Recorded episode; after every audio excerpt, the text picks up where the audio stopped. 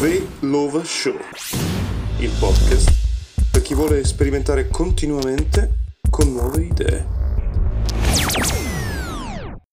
Lei guardi la mia barba, è un, è un camuffamento. Tutta la vita ho cercato di capire l'altro, chi sono gli altri.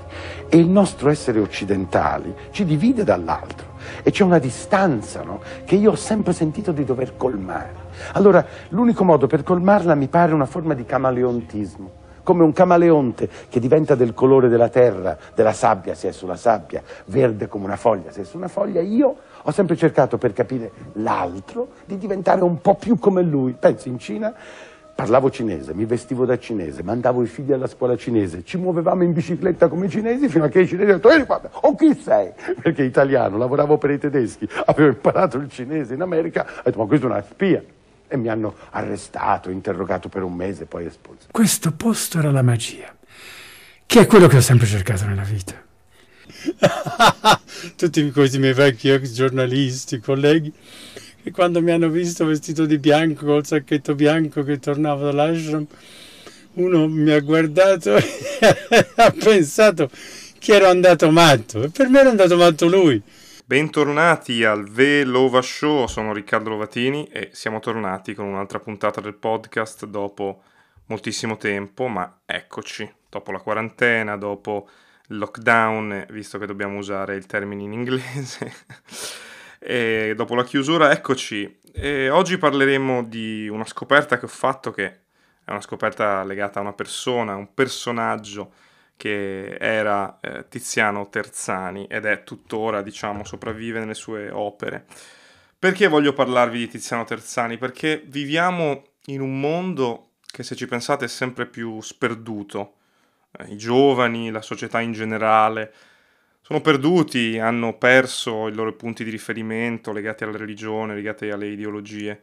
E quindi anche per decidere una persona che cosa deve fare della propria vita si trova in difficoltà. Una volta era immerso ed era eh, completamente eh, circondato da una rete di uh, idee, una rete di persone, una rete di gruppi che indirizzavano le persone verso qualcosa.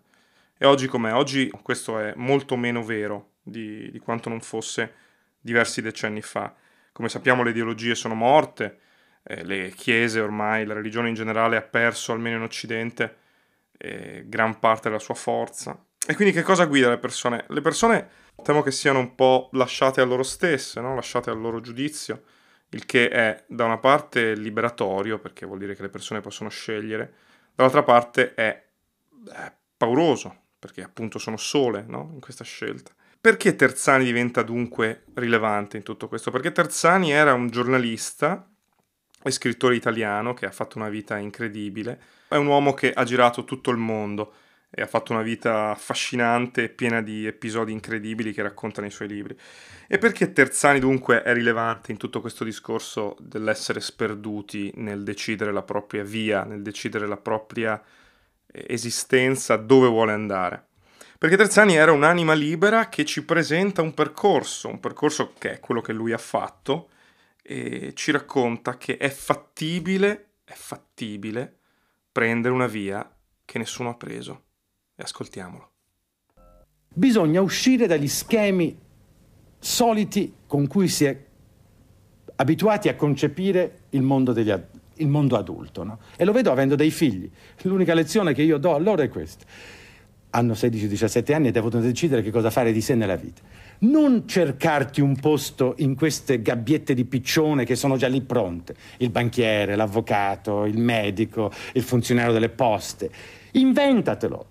Questo era un brevissimo estratto di un'intervista che Terzani ha dato alla RAI diversi decenni fa, ma gli stessi concetti sono ben espressi in eh, questo libro, appunto eh, La fine è il mio inizio. Terzani che cosa cercava alla fine? Terzani era un figlio della sua epoca e all'epoca molti giovani si, si erano, diciamo, convertiti a quell'ideologia socialista di miglioramento del mondo attraverso appunto l'instaurazione di una società di tipo socialista e cerca in Asia delle alternative socialiste, la Cina e anche l'India, al, al modello capitalistico.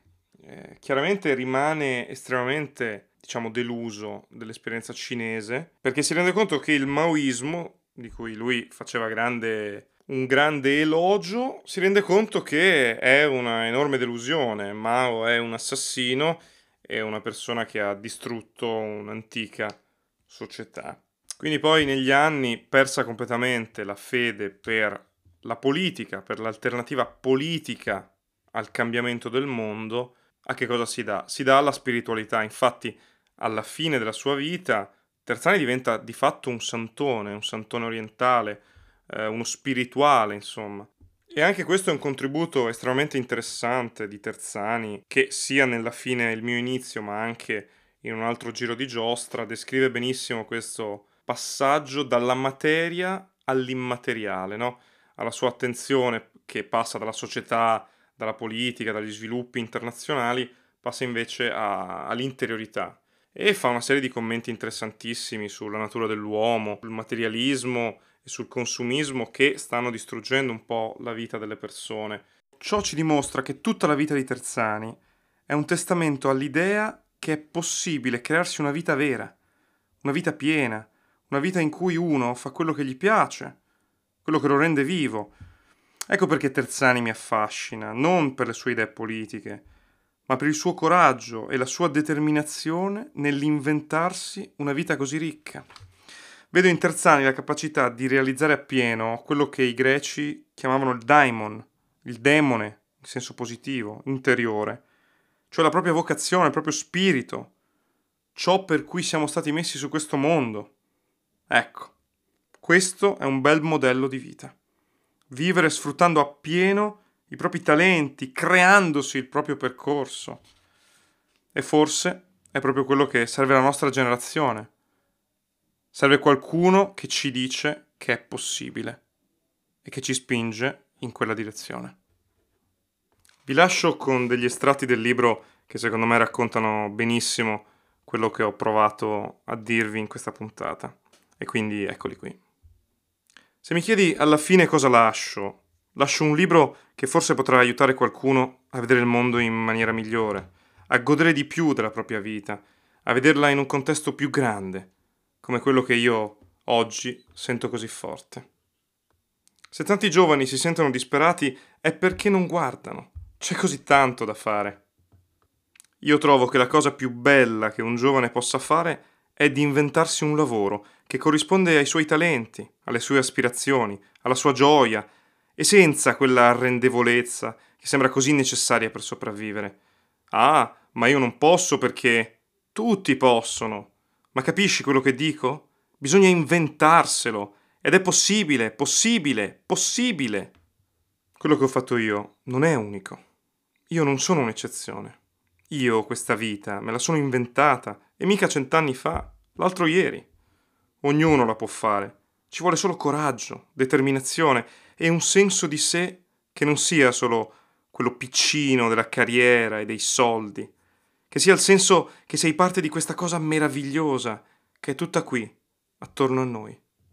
Vorrei che il mio messaggio fosse un inno alla diversità, alla possibilità di essere quello che vuoi. Allora, capito? È fattibile, fattibile per tutti. E suo figlio Folco gli chiede cosa è fattibile.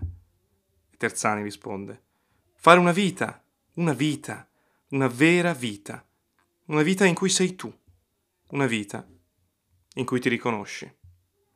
Alla prossima puntata di Velova Show, grazie per essere stati con noi.